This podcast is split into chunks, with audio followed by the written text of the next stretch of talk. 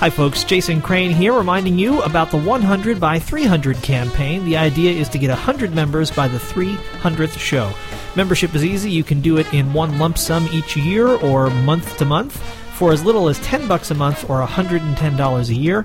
If you choose one of the higher levels, particularly the $500 a year or $50 a month level, you'll be mentioned on every single show. You'll be an official sponsor of the Jazz Session.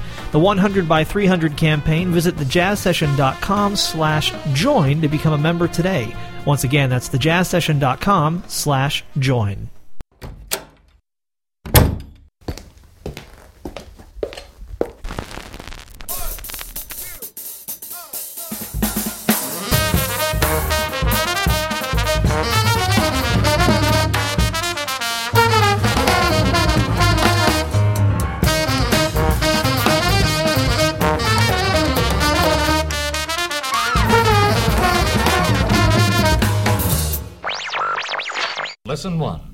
Basic Hip.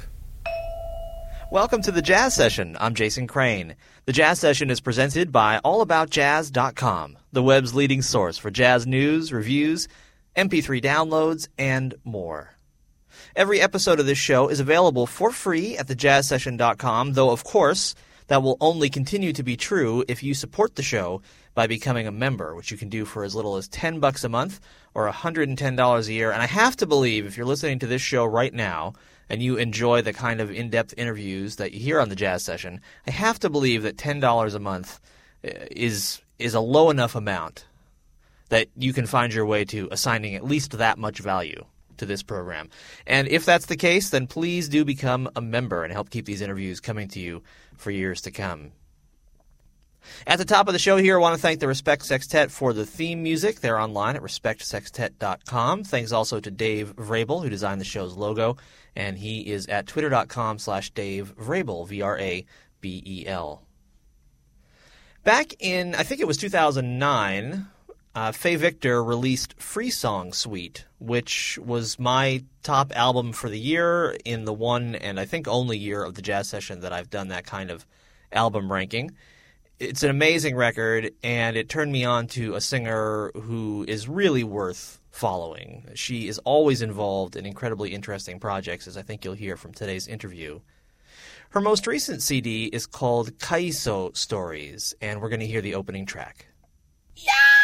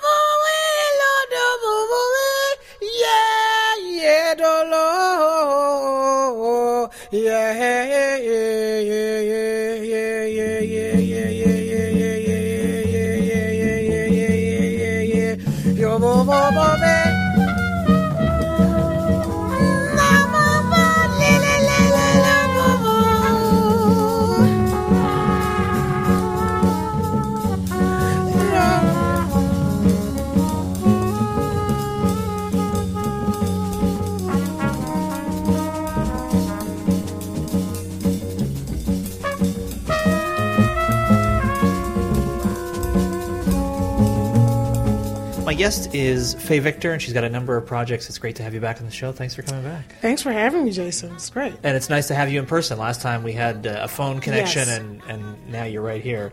So uh, you're involved in a, in a ton of stuff that's going on these days. I really always love uh, following the various and really varied projects that you're a part of. Um, one we can talk about is this new record on, on Silkheart. And Yes. the, the very first thing you can do is um, teach us how to uh, pronounce the first word in the title and talk a little bit about its derivation, which is pretty interesting. Okay, uh, Kaiso is, uh, and Kaiso is sort of, um, well, actually, the, the, the, the exact derivation is not really, we're not sure, but they think it's from the Hausa language, and it's sort of to mean uh, exclamation of bravo or, uh, or uh, and so, but it's been, it sort of was the precursor word for calypso, uh, certainly in the Caribbean and Trinidad and Tobago.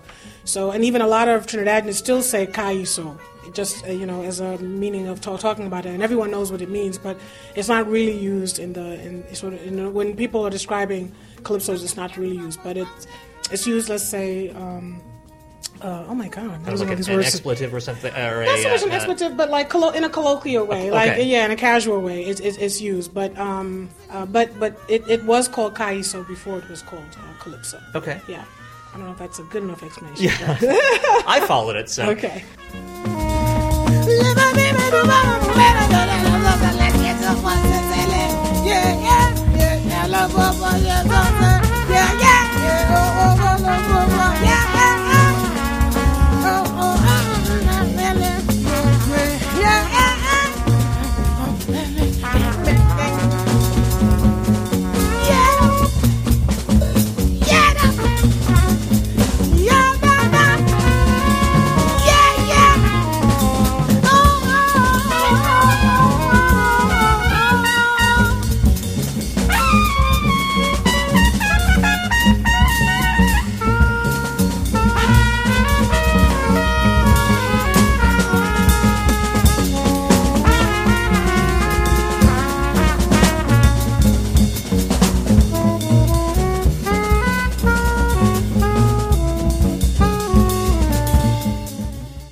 Yeah, the uh, the album is Kaiso Stories, Yes. and uh, it features other dimensions in music uh, and you. Yes. And the, even though the story of how the album came to exist at all is pretty Yeah. interesting. Can you talk about how this happened? Yeah, it's um, it's kind of an amazing story. Um, Lars uh, uh, Olaf Gustafsson, who owns uh, Silkheart Records, just happened to stumble into a gig of mine uh, some years ago in in, in Midtown.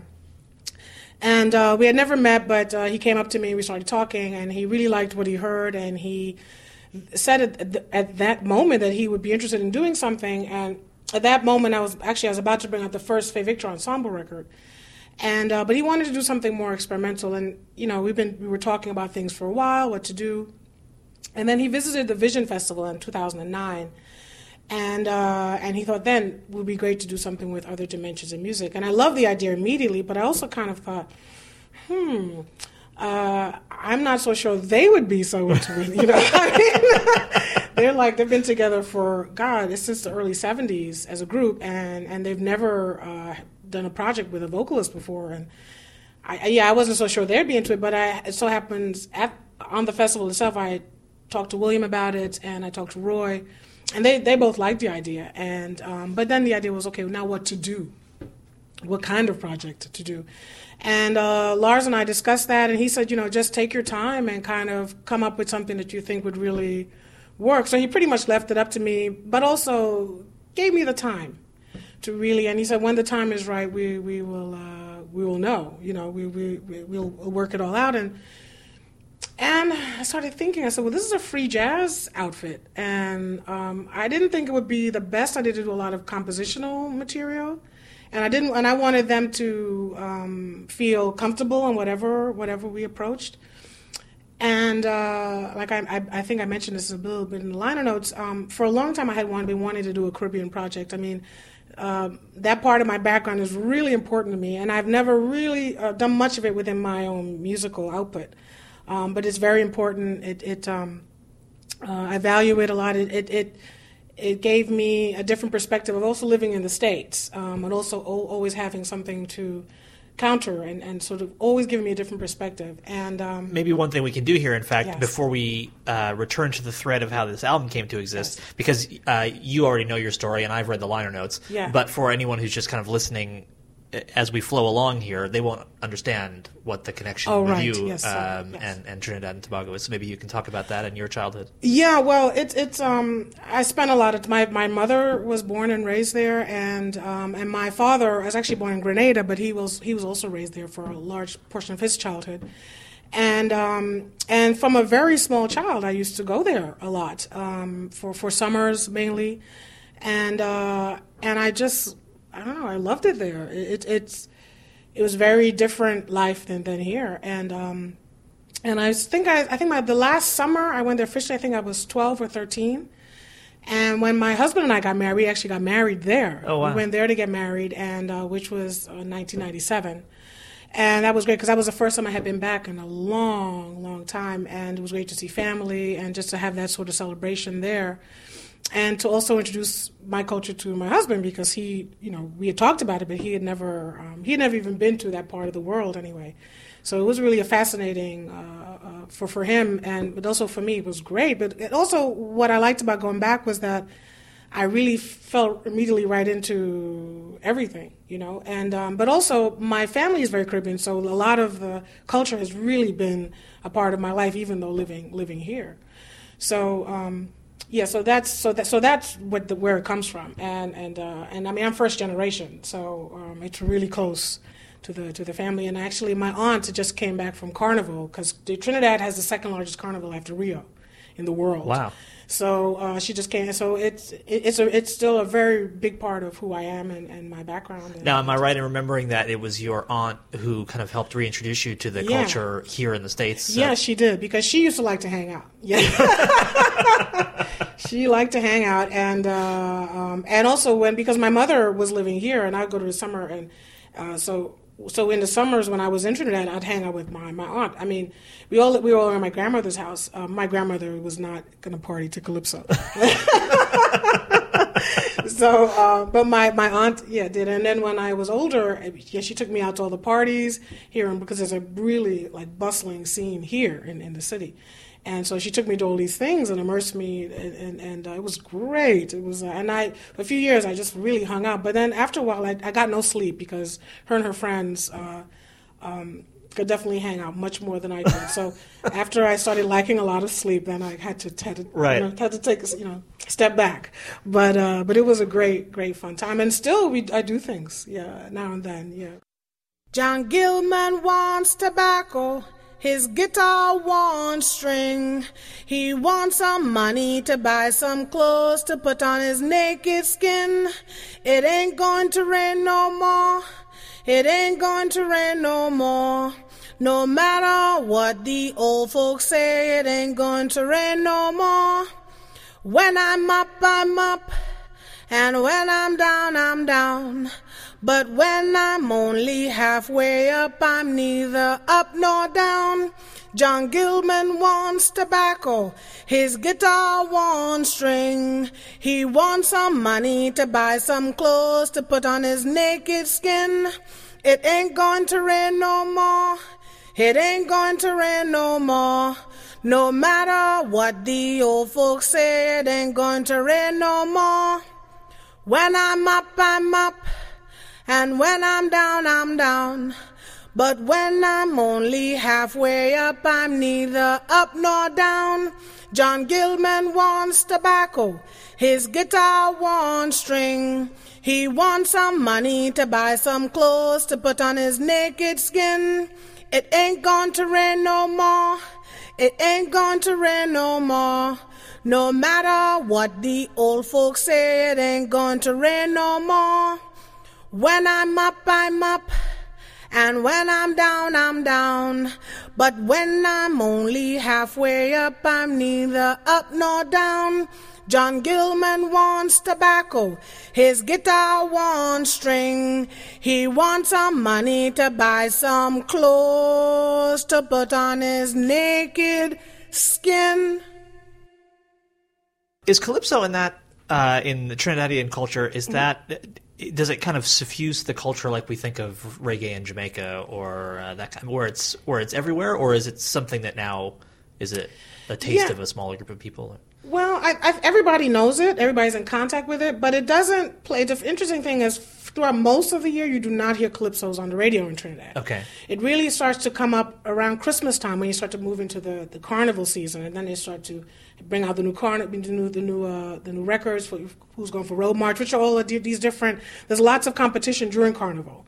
Um, and of, of which uh, calypsos are involved in, in some of them. Okay. And uh, so that's and so for most of the year, people aren't aren't hearing them on the radio, but it's such a part of the culture, and you know, for parties and things like that, people play them. But there's also um, for my child, it's very it's very different than, than for now. I mean, now there's soca, which is sort of like the more upbeat, uh, um, dance-oriented uh, version of, of calypso, which a lot of younger people listen to, and then there's soca chutney. There's all these like different Right, right. uh, derivations. But um, uh, I think uh, so. I think normally speaking, on an every day to day basis, I'm not sure how many Trinidadian people hear calypsos, but I don't know. It's so embedded. Like it, it, it just such a part of. So everybody knows what they are. Everybody's had contact with them, and everybody, if they hear something, they know they can immediately they know where what it is and.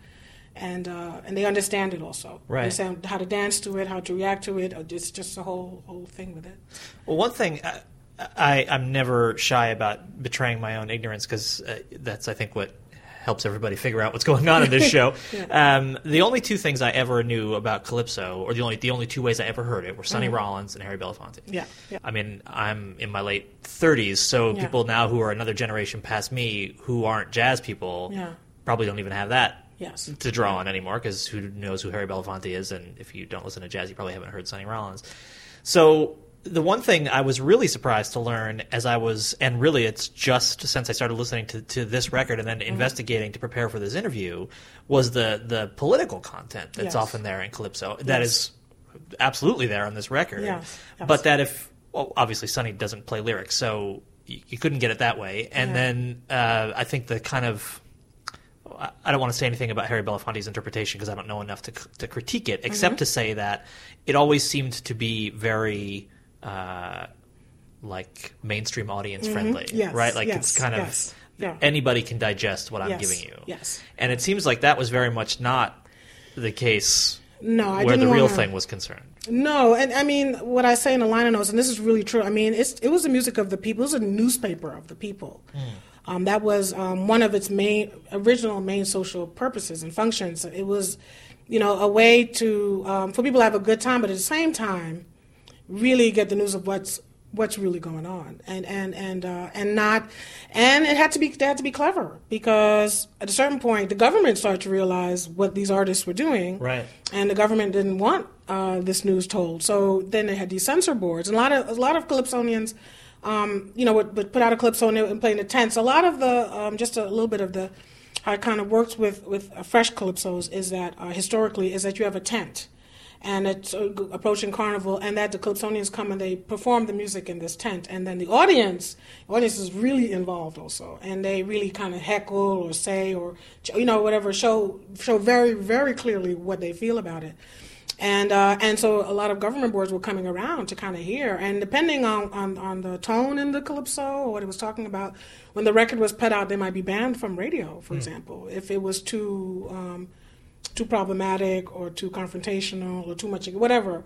And when Um, are we talking about? Do you know? What we're the- talking about you know throughout throughout most of the the, the 20th century. I mean, from the time it was recorded, you know, from the 40s, uh, Sure. maybe even earlier in the 30s, um, um, up until I guess maybe the 70s and 80s. Okay. And and um, I mean, I'm not. I have to. I'd have to check about now, but because of soca, soca is not as. I mean, it can be political, but it's not as political as the, these calypsos that that I'm focused on. Sure. Um, so so yeah, but but it's definitely political, and and it's definitely about letting the people know what's what's going on. Yeah. And and and, and the and what what came up is because of the cleverly devised uh, strategies that they came up with. The people that were listening also started to understand. So when the messages were were, were being passed out, the, the audiences got it, and sometimes it took the you know the people who were listening on the censorship boards to to figure it out. So it's also about how the language is coded and using a lot of, for example, double entendre or sort of you know, using another subject, but really talking about something else, Right. etc. Which is so great because if you think, I mean, if, if calypso is packaged in this country as like the tourist music Yeah. of the islands, Right. it's it's beautiful to think of all the white tourists coming in from other places, and then Yeah, you know yeah. that entire social structure is being critiqued in the music Yes. that they're drinking there, whatever the drinks are. Well, the interesting thing about Trinidad and Tobago in general is it's never been a tourist destination, Okay. as per se, because uh, it, in which Trinidadians are very happy, I, I can say, um, because uh, Trinidad had historic has oil. I mean, it's, it's it's not doing so well now, but it had also, and it also has the, the only natural occurring uh, pitch lake, so a tar lake in, in the world. So, um, so it, it people a lot of people come for carnival, but as a real tourist place, it's never been that kind of Okay. place. People more go to Tobago. So, um, so in that sense, it wasn't so much being political against sort of tourism. There was um, during World War II, there was a there were American troops in Trinidad, and like that song "Rum and Coca Cola" is is basically a, a critique about the Trinidadian women going with these uh, Right. going with these uh, American GIs. Although the Andrews, when the Andrews sisters say it, it doesn't come across. I'm sure that's exactly what they were thinking of. Yeah, yeah, yeah. With the one Yeah. fist in the air, the Andrews sisters. That was a very common common thing for them. Yeah. So, um, It would be great, just as an aside, and maybe I'll even edit this out, but it would be really wonderful to do an interview where we talk about the lost social protest history of the Andrews sisters as if it were real. and just see, just put the show out there and just see how many people we can get to start trying to investigate this on Google. Man, I never did you know that about the Andrews sisters and that whole thing with Bing and how they were all it was like the, a pro marijuana legalization thing that Bing had going. Uh, it was all subliminal. that's right. That's, that's another episode. Okay, so we get uh, we've got now in your background your your family connection and your own personal strong connection Yes. to the area, and so now we're back up in the in the present day Yes. where you're thinking about how to put together a project with Oh, other yes. dimensions of music. And, and let me just say that that's Roy Campbell, Daniel Carter, William Parker, and Charles Downs, just to make sure that we get their names out there. So uh, when did when did it strike you that oh wait this is something I could attempt to do? Well, I, I kind of I wanted I, I started thinking about again doing a Caribbean project, and then it hit me. I, I, I don't know. I can't say the specific moment, but it hit me that instead of doing something with calypsos as a music per se, to maybe it would be a really strong idea to do something with just the lyrics Okay. and to and and in, and that way the other dimensions in music will have a lot of freedom as to how they interpret those lyrics.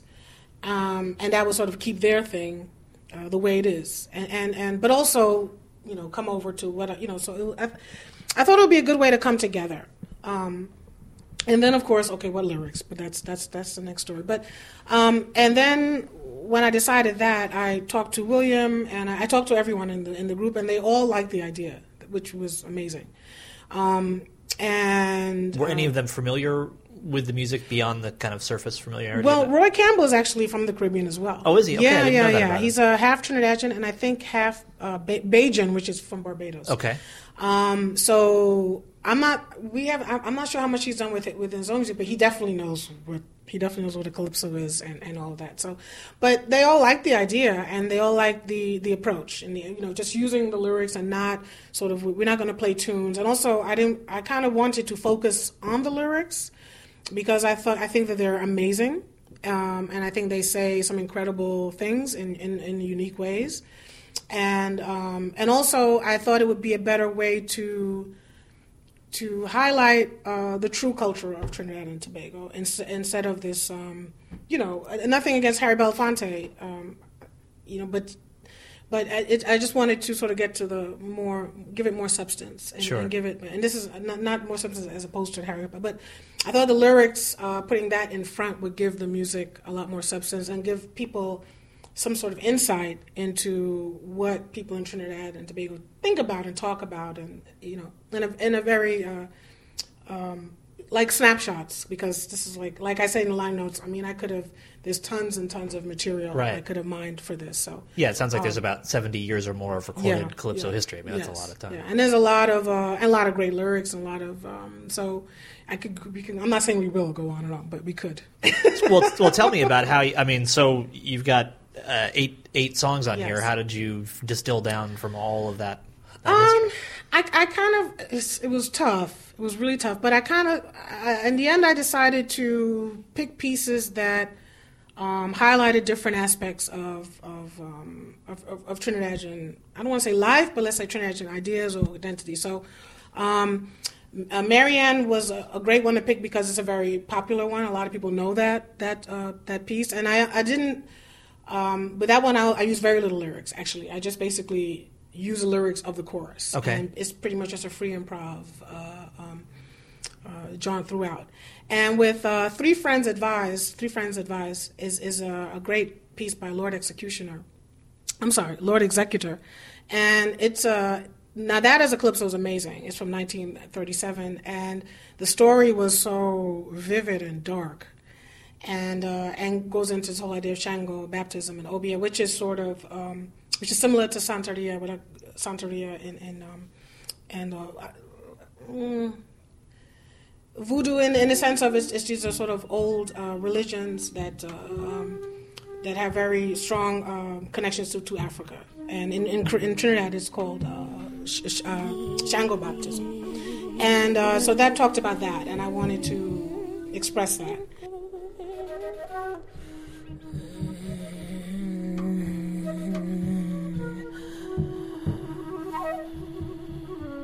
according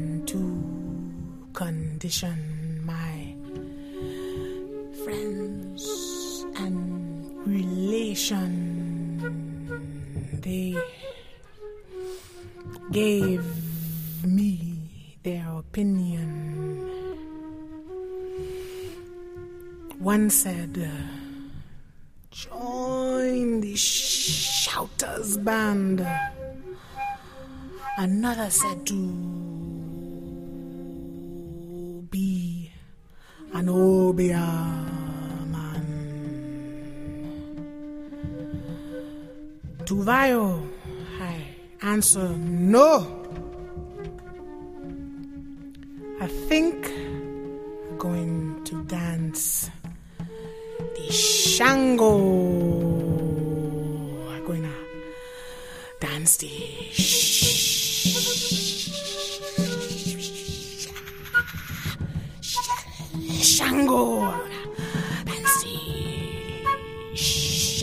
I'm going to get it.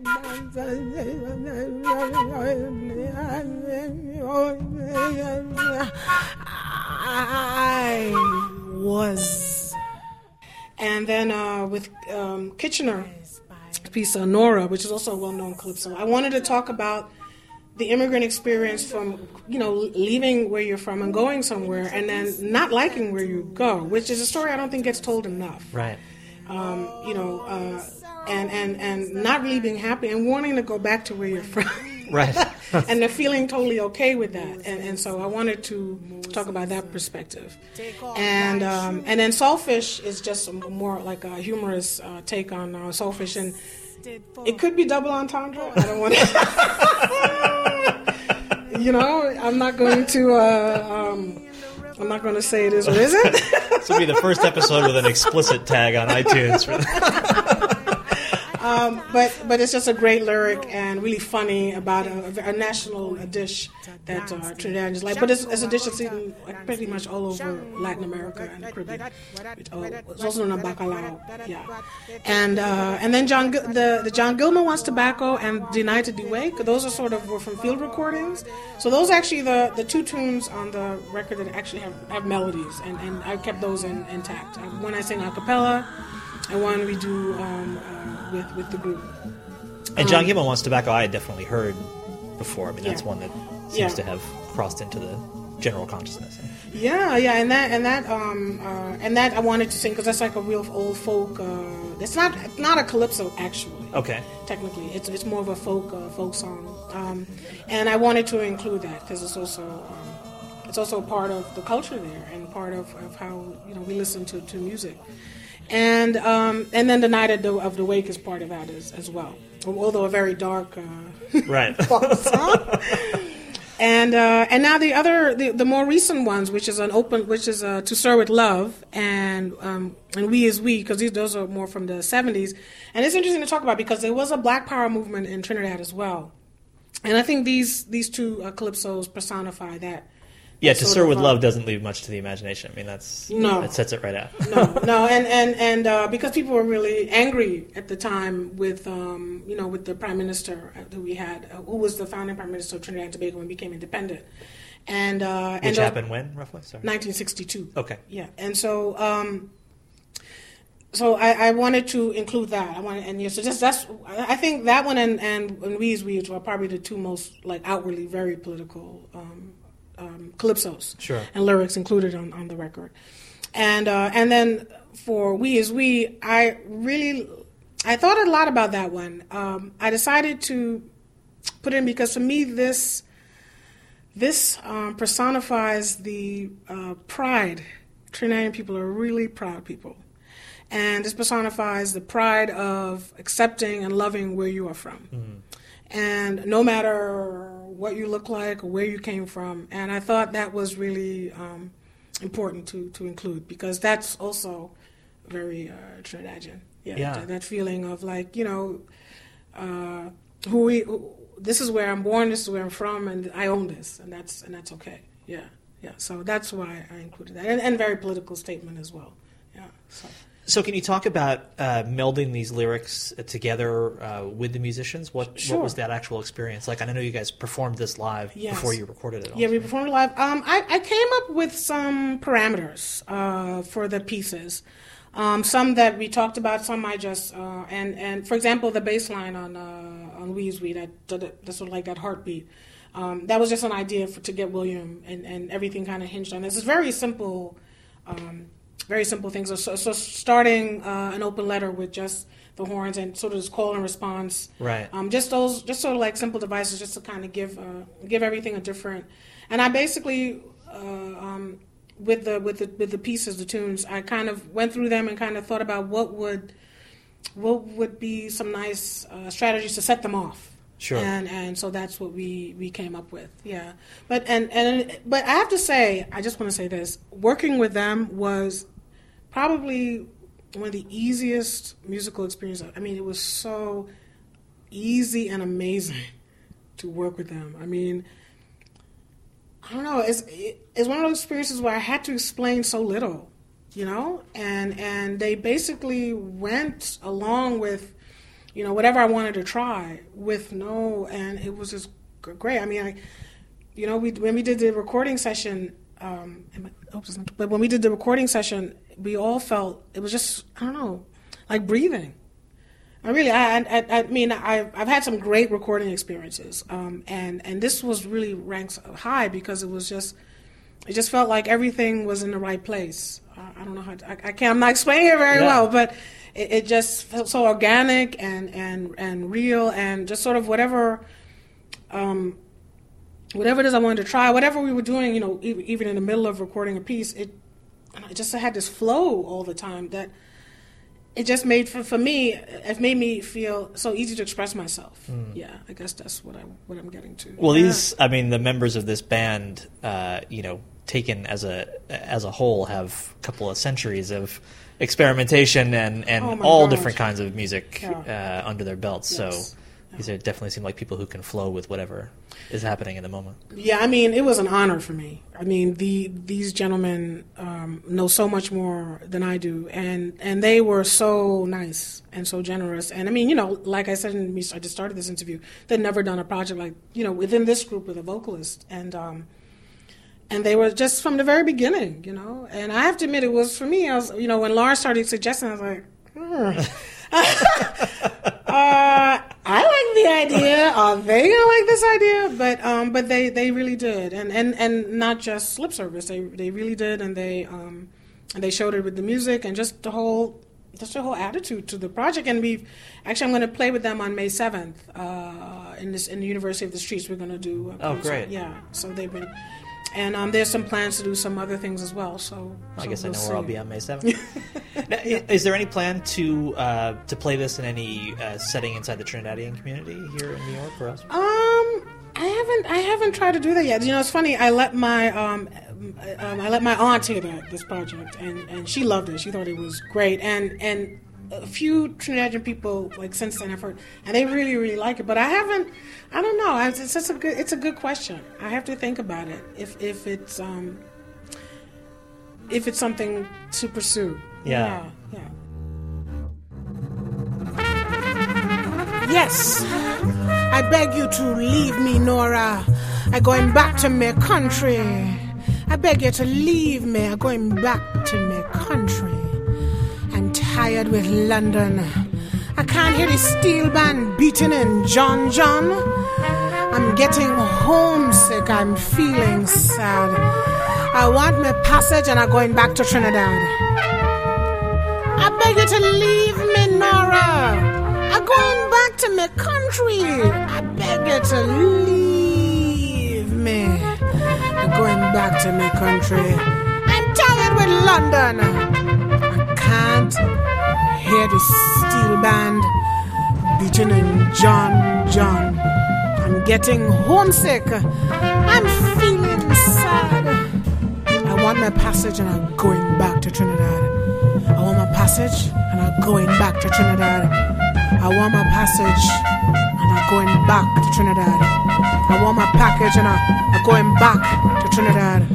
I'm going back. I, I, I'm going back. I, I, I'm going back. I, I, I, I'm going back. I, I, I, I'm going back. I, I, I, I'm going back. I, I, I, I'm going back. I'm going. I go. I go. I'm going back. I want my passage and I'm going back to Trinidad.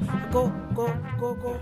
One thing, uh, this the opening of this record, literally the opening seconds, Yeah. are so arresting, and and they lead me not only uh, they actually lead me maybe even a little bit away from this record, which is just to talk about you as a singer, and how how fearless you are, which is one of the things I really love about your singing. Because this record opens with this, uh, I can't describe it. People should just buy the record and listen to it. And in fact, this is how the show will open, so uh, they will have heard the opening of this record. But it's just this this really kind of keening wail, this incredible, incredibly powerful, strong sound at the beginning. And so much of, of listening to you for me is about that, like straight into your bones kind of feeling when you sing that I really love. And so I wanted to ask you about that because it's uh, you seem to sing from a place of um, of self assuredness, of self awareness, and what you can about what you can do with your voice, and about how to uh, reach out to the listeners using that. So I just wanted to ask if that's something that's been hard won, something that's taken a long time to get to, or uh, if that's even an ac- accurate characterization of how you feel about yourself. Well, no, I, do, I don't think I'm amazing, no. But, but um, um, it's a, it's a good question. I've really been busy. I've say the last few years in in connecting and trying to um, connect with um, well, first and foremost, who I'm playing with. Uh, and, and and to get that connection across to to an audience and um, and I hope it gets better because uh, I, I I also realize that because of the kind of music I like to do, that it can be maybe a little bit more difficult for an audience if if not additional attention is paid to, you know how I how I sing and how I you know, and I really I really try to be strong because I, I've I've discovered myself also because I also curate a vocal series. One of the things I've discovered from curating that series is that. Um, I may not always be madly in love with the particular artist or, or the music that they're doing, but when it's really strong, it's the best. And an audience always responds to that. And, um, you know, taste not, notwithstanding, an audience, audience will always respond to that. So that's also my, is, is trying to, is to make sure that um, when I do something, I do it with conviction. And I'm like, and I'm there, you know, whatever. Uh, so that's what I've been working on. So if that comes across, that's great. because yeah, it it, it uh, I, I I really I don't know. I sort of made a discovery maybe five six years ago that um, it's this whole idea of being honest and that um, and and being in order to be honest within your music, you have to be honest with yourself. And that's not always easy to do, but I, I realized that yeah, that it was necessary for me to be more honest with myself, painful or not, um, if I wanted to be in this place where it's easier to genuinely connect, because I'm not interested in just putting on a, a show, um, and and I, and hopefully that bit of soul searching and looking, you know, has has, has helped that. So. And when you say to be honest uh, with yourself, uh, and we can we can restrict this to your musical life so that you don't have to have an encounter session with me here at my my parents' dining room table. But um, uh, does that mean really looking at uh, where your strengths and weaknesses lie as a performer, or what yeah, you... it's a combination. It's also looking at what you, uh, fundamentally it's looking at what you really want to say. Mm. I think it's really what is it as a as an artist or a singer or a musician that you really want to say, and are you saying it? And um, and this is a question I put out like if if I'm trying to communicate to if I'm trying to communicate to an audience and the audience doesn't get it, whose fault is it?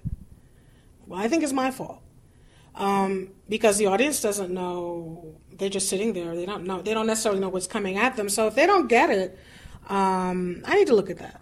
If it's really important for me that somebody gets what I'm trying to say, it's like in a conversation. We're having an interview. If you don't get what I'm trying to say, that's. I mean, you can ask, okay, for clarification. Right. But, um, so that's what I mean. And and what is it you really really what do I really want to say? And in the case of this project, um, I wanted to just give a, a, a, say, let's say a, a, depiction of the of Trinidad and Tobago with a bit wider breadth. Sure. And and and and, um, and hopefully you know do it proud. But but that wasn't the original. Not so much do it proud, but just um, just in an honest way, you know, and a sort of honest uh, depiction of different facets of life and how people feel about things um, that may be applied to things here, but maybe in some ways don't, and, and it shouldn't also. Yeah. Not in all ways. So, um, so that was the idea with, with, with trying to, with this particular project. And so that's where I would start. So if I, and if, if I'm not sure of what I want to say, or if, or if I feel like what I, what I want to say is not coming across strongly, then yeah, I need to look at myself. But I think it's also fair to expect the audience to do some work too. I mean, I think we've really developed this culture of like lay back and absorb, yeah. you know, f- uh, from television or from whatever else that we we just go, we shut off our brains, yeah. and the performers perform yes. at us. But uh, someone said on this show once they think that their best musical experiences have been when the audience has been forced to do a little work too, and I think it's fine to to ask the audience to invest themselves emotionally. Yeah. That might just that might even be something as simple as like list by listening. Yes, yeah, which is yeah. often a rare. I was just at a show last night where like for the first twenty minutes, everyone around me was talking, and it was in this very small setting. It was very obvious. You could see the musicians on stage looking at the audience, and so then they played something incredibly quiet that exposed everyone speaking everyone shut up. And then it was fine, yeah, right? It was yeah. like Bob Dylan mumbling until Yeah. you know people stopped talking, so he can you know just proves that he was mumbling, he wasn't saying anything. And I don't mean when he was singing, although that might be an accurate critique also. But but anyway, I get to come back now from this long sermon. Uh, so it seems to me fair to expect the audience, or not to expect, but to think that it seems to me okay to want the audience to at least take some step towards you Oh, I. I, I, I agree. But at the end of the day, um, if okay, as uh, when I'm an audience member, um, and I don't talk normally, but uh, but if I'm an audience member at, at somebody I've never seen before and I've never heard before and I don't know anything about, um, the what's what's gonna what's gonna get me is is uh, is, is is the performer. And yeah and I will get, always you know I think it's important to be respectful and to kind of take in what's going on. But at a certain moment if I start to zone out uh, I mean is that my fault as Right. an audience member? Um, I mean I've gone to see things where I had no idea um, and and more and more I try to do this more and more actually have actually no idea what I'm going to go see so that I can just be surprised. And I like that better because then I, I'm unprepared, and then when it hits me, it just hits me, and I've no, and then it's that's amazing. So um, I, I think for myself, I mean, I would love the audience to do some work, and it would be great. But but I also find that if, if you do something really um, strong and you and it's a strong presentation, that um, the audience will be with you. I, just a small aside, I, I recently um, sung a song a cappella for a friend of mine for a fashion show. And we had this discussion because he was really nervous. Because he um, because he knew everybody else would have like these DJs with boom boom boom, and I said to him, I said, well, I think it could work, but I have to get them in the first like ten seconds. You know, so I have to be strong. I said, if I'm strong, I think it'll work, and it, it, it did work out fine. But, it, but it was, but it was, you know, it was that kind of situation. But it's it's nice to play with these things and, and Yeah. to see. And he in the end was happy, but he was nervous about it. He was like, "It's a lot of people," you know. and um, but but people really liked it, and I, because it was also so different from what everybody else was doing. Right. That was also my my reason. I said it's going to be really different. So if we manage to get them, it can be really strong. Yeah. And it turned out to be okay. So, um, but if they didn't like me, I don't know if I could blame them. You know what I'm saying? Then I, Right. would, I would have to say, well, maybe I didn't really bring it. You know, just to use that expression. Um, and so I don't know. It's it's it's complicated, but in my in my mind, I feel like uh, it's my responsibility to at least bring it strong. And then if I do, and if people still don't like it, or people have, you know, that's then that's just about uh, more, you know, just a taste thing, or it just didn't. It's just not their thing. Um, but I do I do look at that for myself. Yeah. So, fish stew is what I like. So do do give me day and night. Like your food, so don't find me rude. My favorite. I'm sure everybody here already tasted. Saltfish. Nothing in the world is sweeter than salt fish. English color pigeon. Salt fish. It's sweeter than meat. When you want to eat, oh man, salt fish is sweet. Very well, I like the taste, though the smell sometimes is out of place. It's hard to take, but make no mistake. I want you to know it because it extra sweet it's smelling so. Salt fish. Big money does run behind it. Salt fish man does stick up man to find it. Huh. Salt fish. It's sweeter than meat. When you want to eat, I want to talk about the uh, uh, both your Victor ensemble and uh, mention the Exposed Blues duo, which Yes. apparently is hard to say. Um, but can you uh, can you just say a word about what you were doing immediately before you came over here today, which sounded really uh, like a fascinating. Oh my project. God! This, I'm involved with a project with uh, a great vocalist named Ayelet uh, Rose Gottlieb, and she's organized seven vocalists for uh, to accompany an installation, an art installation, um, to be held at a later date. I don't know any more details about that, but um, but it's a really cool concept because the the art installation is a pretty homogenous uh, piece of work. It's beautiful. And, it's, and and this whole idea with this project where is is that the voices be as very individualistic and distinct as possible, and uh, and and our voices will go into the installation. So I'm really excited about that. And have you done other work like that that's uh, informed by visual arts? Or- Um, not really, but I'd like to do some more of it. Yeah, actually, I have an idea for a pro- if it happens to be a few years down the road. But I have an idea for a project that would involve more of a multimedia um, uh, um, uh, angle. But uh, but I haven't done as much as I, I was. I would like to. Yeah. Yeah, So yeah, it seems like a cool, uh, a cool pairing. Yeah. Um, so I saw you not too long ago uh, working on new music for the Fay Victor Ensemble. Can you talk about that? Yeah, I'm, I'm really excited. It's really coming together. I think when you saw us, we didn't have Michael. We didn't have Michael T. A. Thompson Right. with us. He was on tour with uh, Charles Gayle, and uh, we played last Saturday at uh, University of the Streets, and it went really well. I mean, um, uh, you know, I guess when, it, when it's when it's your own music, it's you, you know you get. I'm a stickler for certain things, and uh, but I thought overall the presentation was good, and um, I'm really excited with the new music, especially now because it's a lot more um, rhythmically. I think it's changed, for, for the better, and also it's a lot more instrumental passages for the for the for the band, um, where I'm not singing, um, which is new. That's actually composed, so not not just free improv uh, material, and um, so I'm I'm really and I and I think the I think the songs themselves are also have much more bite. so I'm I'm really excited, and we're we're planning to record in, in June as as the plan is right now. That's So, great. Yeah. And tell people who's in the band. Oh, that's right. Uh, Anders Nilsson on guitar, and uh, Ken Filiano on the bass, and Michael T. A. Thompson on drums. That'll Yes. do. That is a, quite a band. Uh, would you say more about uh, the the rhythmic changes? How how things are changing rhythmically? I know it's sometimes hard to quantify that stuff. Well, we've let's say we've there's more parts written now for for for TA. Okay. Yeah, and that didn't happen so much before. I mean, it was also we all had like sort of this idea. Okay, we want this rhythmic idea, and then he would have the freedom to sort of um, work within that framework. And now it's much more specific.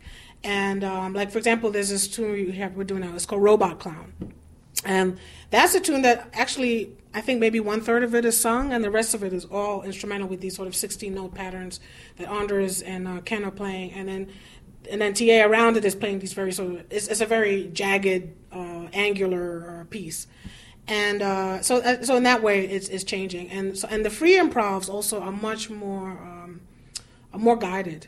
I mean, not not not in sort of not like it has you have to play this, but uh, much more of an arc, I think, and so I, I think I don't know. I think as a band, we sort of are um, fine tuning things in a really good way. Yeah, and the music as well. And is this happening as the result of the natural evolution that happens because you've been playing together a while now? I think that's part of it, but also I think it's the writing of that Jochem uh, and I are doing. Um, I think um, we also what we're what we're what we're has been a lot more involved in the writing now is uh, using sort of counterpoint as well um, which was not there so much before. I think before our charts were more just more or less tunes with chord changes, and that's that's really going away. Um, we still have a couple of those, but um, but it's much more um, more through compose. Or, the improvisation sections are. Um, we hope it doesn't come across from a, from the listening standpoint, but the improvisational sections are much clearer within the pieces, and uh, um, and and just everything from the ground up is much more um, more composed. Yeah. I can think of ways in which that would make it both more and less demanding as Yeah. a performer. Is it a, a mix of those? Um, right now it's pretty demanding because I'm, you know, I have to make sure, um, you know, so we're, we're still developing, and so so I have to make sure that everything is uh, together. But I think once we, we get past the point where we're really off the page, we're still in the we're still in the point that we are a little bit on the page still. You know, we're still reading, and and uh, and I think once once that is gone, it's gonna be it's gonna be much easier.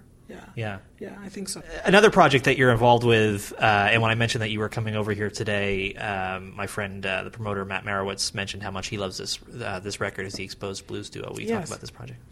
that's a pretty i really i'm enjoying that project and but it sort of um, gradually it started um, we got i got an invitation to do a festival in france in 2007 and uh, and the focus of the the festival or the theme was was the blues and they invited different people from, from all over the world it was an international festival and um, and i went and we had never um, done this. So we kind of came up with some ideas about what to do. And years ago, when I was living in Amsterdam, my husband and I had started a group called Blues on the Flip Side, which was this idea of taking blues-based music and uh, and trying to you know start a band with that and you know develop some repertoire. And um, and we took it from all all sides. Uh, I think.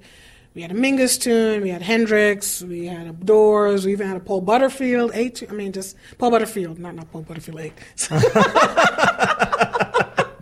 and um, uh, and then so Anders and I, we just you know we didn't have a lot of time. I think we had a couple of months, maybe three months. So we we put we sort of you know went through some tunes, and then we came up with an approach, which was to kind of just really make them elastic and flow in and out of them, and and just kind of really make it more with. Uh, um, just make, make the presentation more uh, more organic and not just go to moving from tune to tune to tune to tune. And um, I went to France and uh, we did I guess three or four concerts. And the fourth concert we really it got it together. Sure. Fortunately for us, that was the last and it was the big concert. So. Um, and people really responded. It was amazing. It was great. People uh, loved it, and actually, I think it was three or four encores. It was like, whoa, okay, maybe maybe there's something to this. So um, so then we we just started. To, you know, we came back, and you know, I was working doing like gigs in the 55 bar, and I booked us in there a couple of times and different things, and it just really you know started developing in a nice nice way, and then we decided um, to make a. record. We recorded that in my home actually.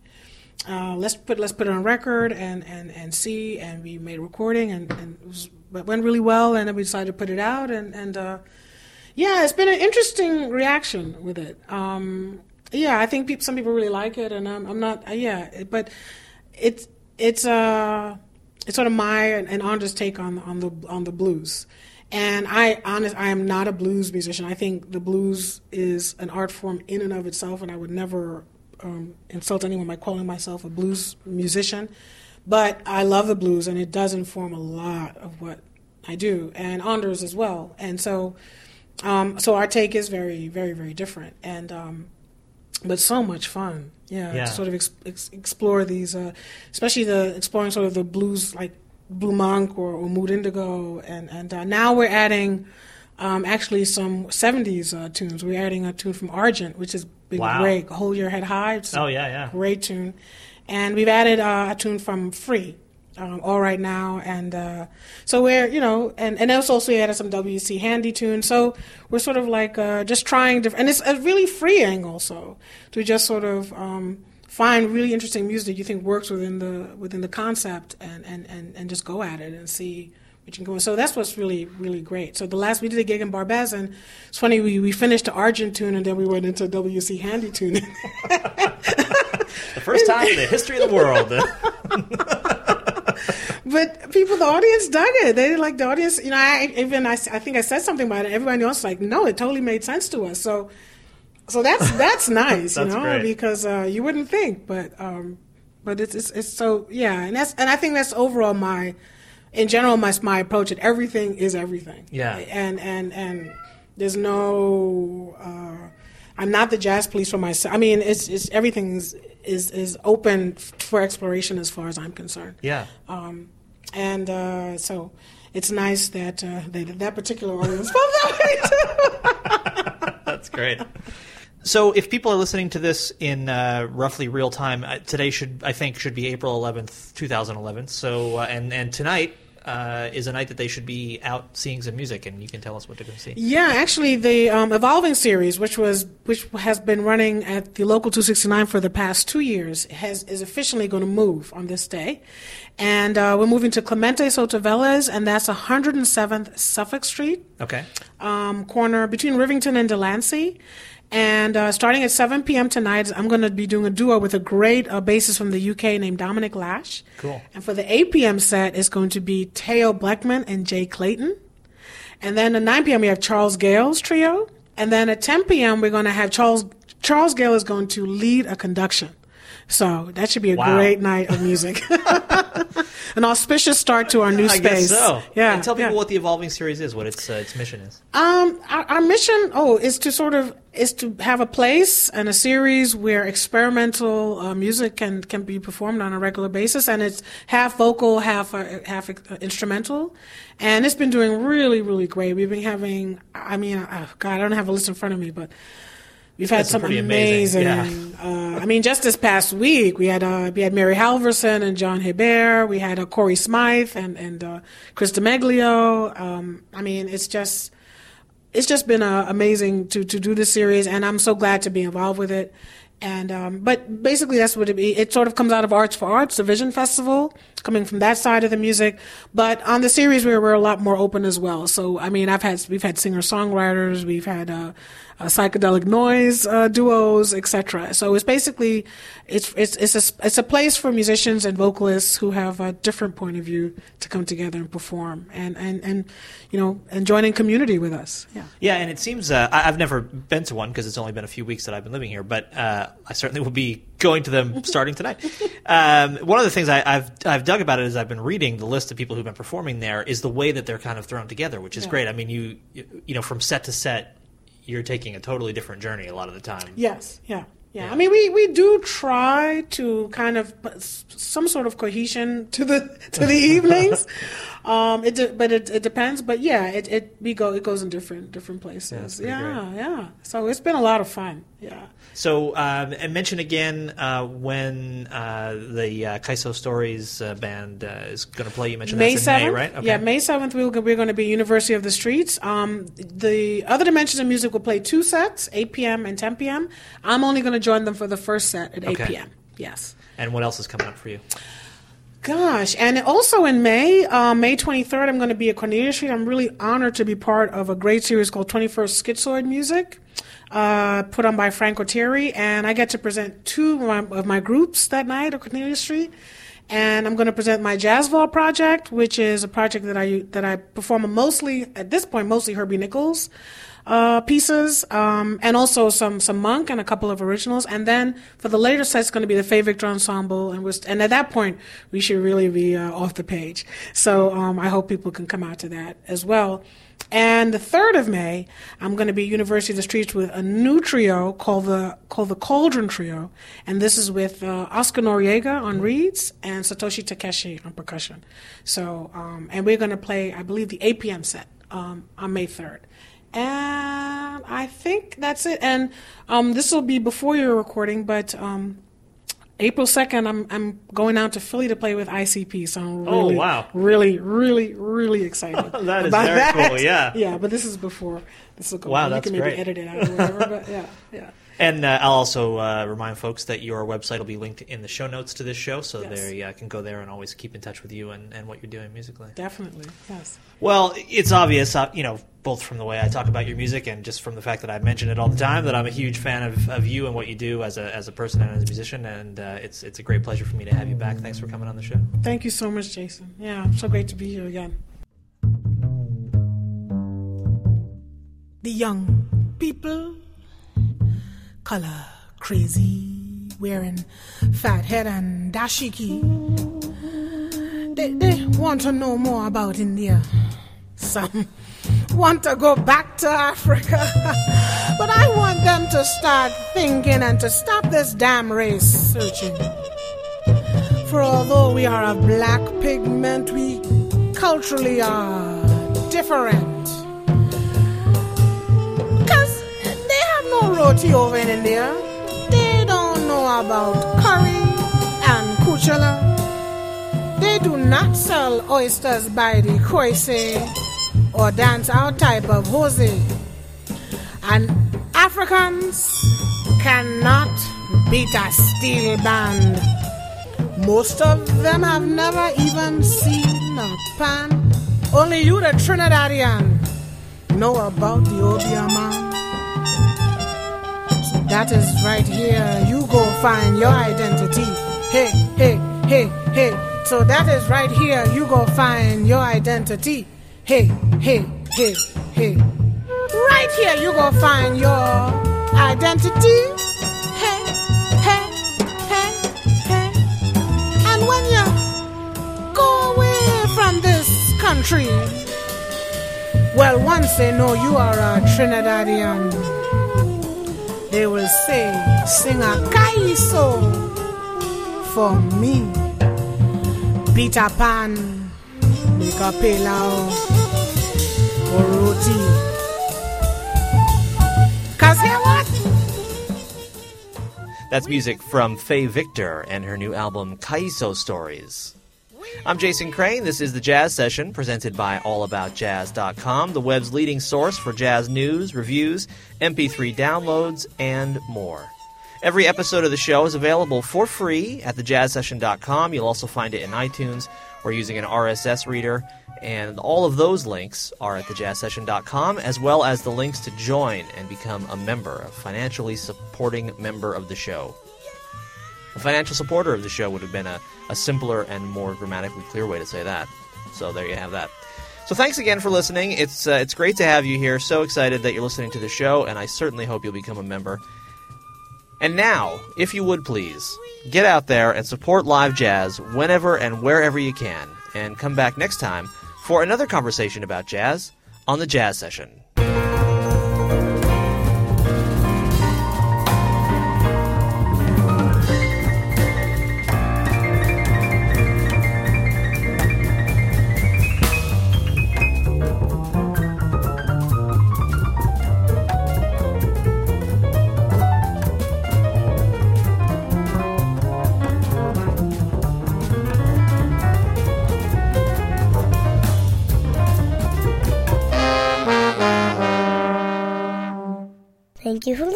Bye.